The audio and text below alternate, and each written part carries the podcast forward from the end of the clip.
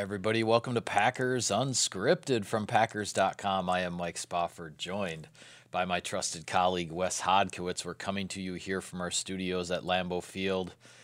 And Wes, I don't know what to say other than when you think there isn't anything else that Aaron Rodgers can do, he goes and does what he did on Sunday night 20 to nothing, comes back from a knee injury in the second half, 20 to 3 going into the fourth quarter, and he wills the Packers to a 24-23 triumph over the Bears to open the Packers 100th season in front of a crazed crowd at Lambeau Field. Pretty unforgettable night. Well, here's what's funny, Mike. Between the two of us, we probably have a full night's sleep uh, together, maybe, maybe eight Maybe. hours. Uh, all last night, when I was laying in bed, and this morning when I was driving into work, I knew we were doing unscripted. It was our first assignment of the morning. That's right. And I sat here trying to think of how in the heck am I going to find the words to describe exactly what happened in the last 30 minutes of that football game, and as far as 30 minutes on the clock. Yeah. Um, Aaron Rodgers has done so much throughout the course of his career. And you don't want to speak in hyperbole because he's he defies hyperbole uh, with what he accomplishes on a on week in and week out basis. But this was one of those finest hour kind of moments for him. Yep. For the Packers to be in the position they were, 17 to nothing at halftime, 20 to nothing when he re-enters the game, and for Rodgers to, I mean, there was no room for error. There was no room for uh, a ball outside the zone in a, in a you know four pitch walk. He had to be cerebral and he had to be efficient right from the beginning. And I thought Brian Bulaga made a really good point in the locker room. That first drive when he was on the field, it didn't matter if it was a field goal, didn't matter if it was a touchdown. The Packers needed to score points. Yeah. They did that with the Mason Crosby field goal, and after that, you could just see the wheels turning. You could see the momentum building, and in the end, uh, another incredible, remarkable. Figure out what word you want to put with it, Mike, but uh, uh, monumental performance by Aaron Rodgers in this opener. Yeah, he said after the game he's going to have some more tests on the knee. Uh, injured the left knee when he was sacked in the second quarter. Carted to the locker room. Everybody in Packerland wondering has the whole season gone up in smoke already? You know, you you fear the worst, you hope for the best, and uh, you know he jogged out of that tunnel uh, after halftime, and you're like, okay, you know, in my mind, I was saying okay, no matter what happens tonight, at least it looks like he's okay. Yeah. So uh, so that was a good sign, and then um, and then for him to put on the performance he did in the second half. A perfect passer rating is 158.3, right? Correct. If you take his second half passing numbers, before that final play with two seconds left where he just threw it out of bounds to kill the last couple of seconds, he was five tenths of a point from a perfect passer rating in the second half. The the efficiency, the explosiveness of the offense with the yards after the catch, the things that were happening, the throw to Geronimo Allison for the first touchdown, which was really when it felt that a comeback was possible. I mean, you get that game to Right. 20 to 10 with still plenty of time left in the fourth quarter. Packers defense was playing pretty well at that stage of the game. You knew it was possible. That was really the the jaw-dropping throw of uh, of the moment or of the game. But the rest of the performance, to do what he did on one leg, he couldn't move out of the pocket. He had to throw on time. He shuffled around a little bit when he uh, when he needed to to create a throwing lane here or there. And just uh, hats off to the Packers playmakers. They made plays, and the offensive line bowed up and got the job done. And here's the biggest thing, Mike. I said this in 2014 as well, and I'm going to say it right now. This, uh, these examples, when you go back to the final stretch of 14 and what he did on Sunday night, are why Aaron Rodgers could potentially play well into his 40s if if the health thing works out because he's going to be able to adapt his game. We've seen it. They had to do it again last night. They bust out more pistol formations in the second half. He has to operate more in the pocket. It becomes probably a little bit more of a traditional West Coast offense with the quick throws underneath. Yep. In allowing, as you mentioned, his receivers, and we'll talk about them in a moment, to make plays after the run. That was a big thing in this game was the yards after the catch. Yep. And when you look at Rodgers, I think that that's why when he gets to 38, 39, 40 and beyond, he's going to be able to have success a la Tom Brady because that arm strength is going to be there with him. And he knows how to navigate in the pocket when he wants to. Yes, it elim- it'll probably eliminate some of the free plays, might eliminate some of the scramble drill type stuff, But as far as being in time and in sync with the offense, there's no one better. And the offense needed to get momentum built. I thought they did that with Randall Cobb, some of the short stuff underneath. You know, we talk about the, you know, 75 yard touchdown pass here in a minute, but Randall Cobb had a lot of really important catches underneath to keep the chains moving, mm-hmm. and they were able to do that consistently throughout that second half. But for it going back to Aaron Rodgers and being in his ha- being the ball being in in his hand, I, I don't know if I've ever seen anything better than that in terms of what he was able to do and the comeback he was able to mount.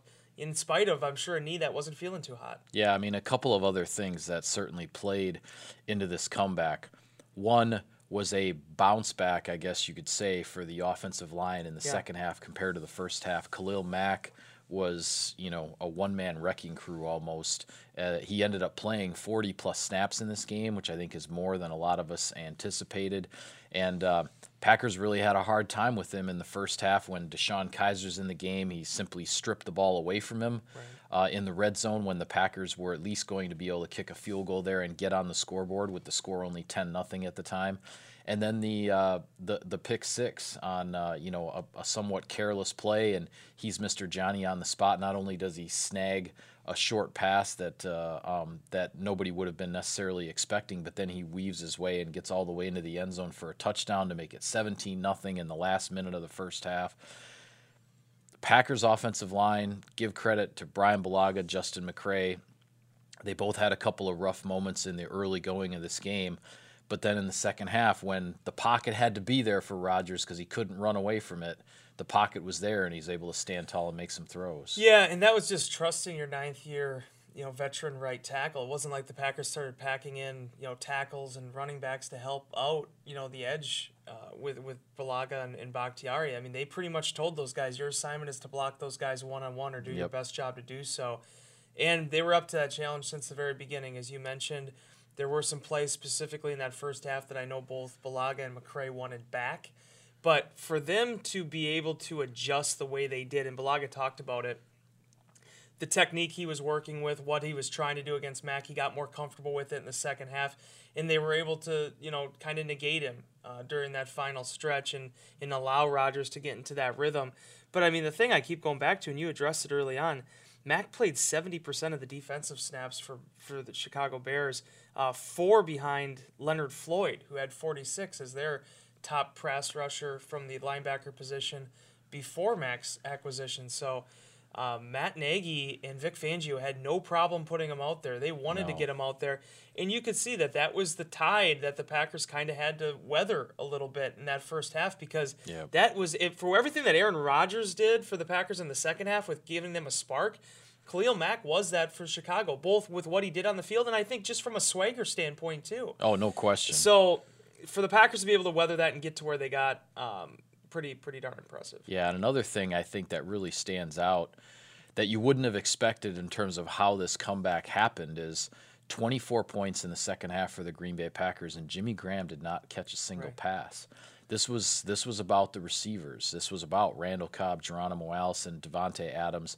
Lots of yards after the catch. I thought the you know, that blitz pickup by Jamaal Williams on Danny Trevathan, which then allowed the throw to Adams where he slips away and then uh, is able to run and ended up a 51 yard pass play and all sets up his own touchdown later on. Another great yards after the catch play where right. he catches the pass in the red zone, does a little start and stop, and then is able to get to the pylon.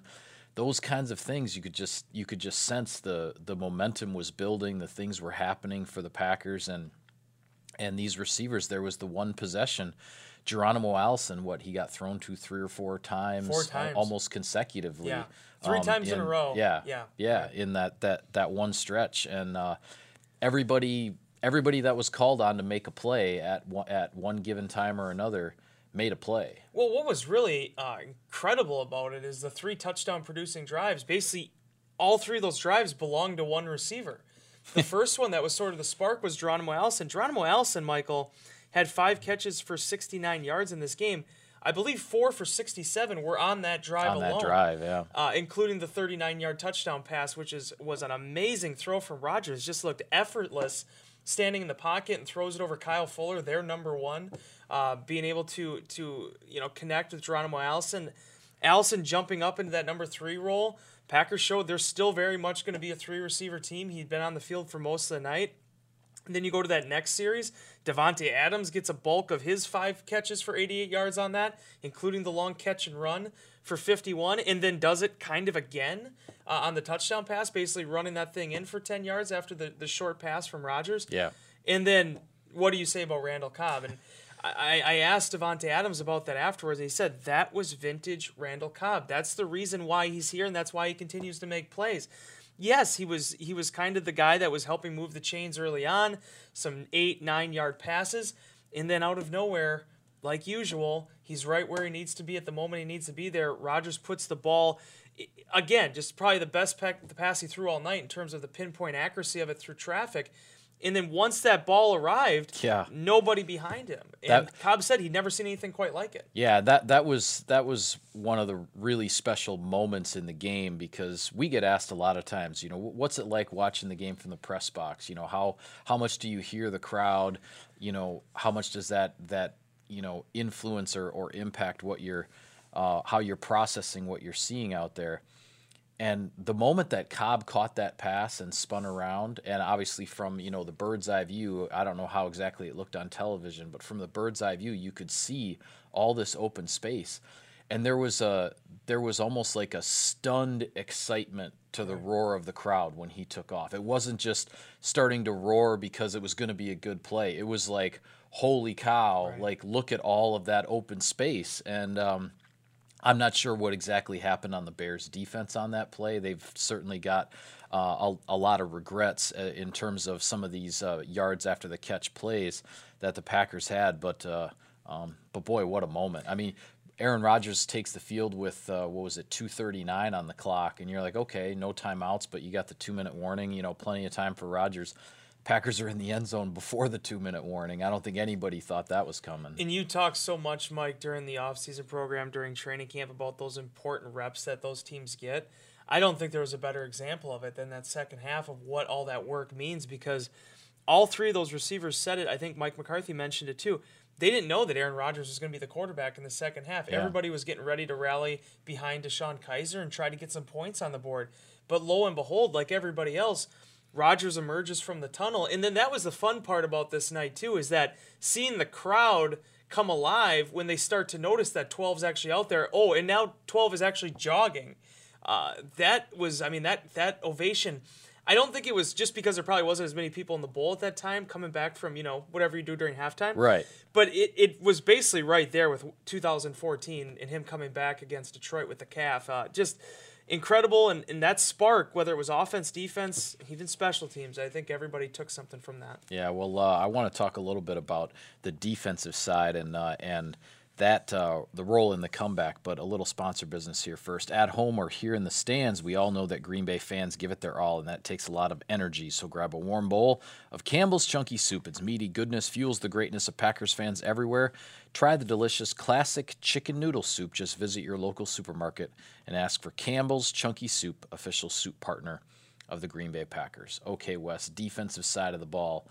Bears come out march right down the field on their first possession. You can tell it's, you know, the scripted plays, all that kind of stuff. They're shifting around, doing lots of motion, a lot of misdirection and everything. They go right down and score a touchdown. But after that, I mean, I know there there are always some plays that you wish, you know, a tackle here, there, whatever, but I thought the Packers defense played pretty darn well you know, Jordan Howard is no slouch of a running back. Allen Robinson, Taylor Gabriel, this whole new receiving corps for the Bears. And um, for the Packers defense to only give up three field goals the rest of the way after the opening touchdown because Chicago got seven points on the pick mm-hmm. six by Mack. Um, I thought it was uh, I thought it was a, a solid performance and certainly the back to back three and outs in the second half when the Packers were mounting the comeback. You know that that was getting Chicago's defense right back on the field, and you could see as the game wore on that that pass rush was getting tired. They you know they didn't have the energy that they had in the first half when uh, when the Packers offense was struggling and and uh, they didn't have to play quite so many snaps. So it all th- there was this whole evolution to the game and uh, and the Packers defense I give them credit wasn't a perfect outing by any means, but they hung tough and uh, and they got the stops when they needed to. So basically, there was three things to this Packers defense that really struck me. One, the resiliency to come back after kind of getting punched in the mouth a little bit on the first series, and then you know maybe a little bit the second one too. Bears had 146 total yards at that point. The next eight series, I wrote about this in our game notes afterwards, had 148 for the rest of the game. Yeah. After that second series, the Packers went out of six series five times did not allow a first down. So either getting three and outs or four and outs uh, in that stretch. Blake Martinez mentioned it. They were just trying to do a little too much early on. And I think you saw it. They opened up. Here, here's the thing that I think is going to be the biggest indicator for the Packers under Pettine. There's going to be unpredictability. Because uh, I'll, I'll, tell you this, and I think this is, I think this is a, a compliment. I couldn't make out his packages. so if I can't make out his packages looking from the press box down at the field, I don't know how Mitchell Trubisky was able to take care of it. My hunch is is that they basically use Jermaine Whitehead as the inside linebacker in the nickel next to Blake Martinez a la the Nitro nickel. Mm-hmm. But even then, like the dime packages and even some of the base concepts, they were using three defensive linemen in either of them, mm-hmm. in addition to two outside linebackers. I think you even made a comment once. It was almost like a 5 1 5 front yeah. Uh, at times. I think 3 3 5 at times and they would send everybody. You had cornerbacks coming off the weak side three at a time. I mean, you had guys dropping back in coverage. Clay Matthews was dropping back in coverage. But what impressed me the most about all that, getting back to what the big narrative was all offseason, to look more complicated than it is, there weren't personnel issues for the Packers. You didn't see any substitution timeouts or or penalties from two, 12 men on the field. Clay Matthews came close on one, but got off in time to be able to uh, end up getting a third down stop. Yeah. It was pretty impressive with all those defensive backs and all those moving parts, what they were able to do. And I think you kind of have to tip your cap to Blake Martinez, too, for being able to control all of it on the field. Yeah, well, we talk a lot in this day and age in the NFL with everything so much geared towards offenses on the defensive side, it comes down to when you make your plays. Right. And a lot of times it's sometimes it's being able to make up for the mistake of a teammate. And last night's game was the perfect example of it. Kyle Fuller drops the interception on the first play of the Packers game winning touchdown drive that basically would have sealed the game. I mean, the Packers would have had virtually no chance after that. He drops it. Two plays later, there's a huge breakdown, and Cobb has a 75 yard touchdown. Then you flip it the other way to the Packers on Chicago's last drive. A huge mistake by Clay Matthews, roughing the passer on fourth and nine. It looks like the game is over, but there's a flag.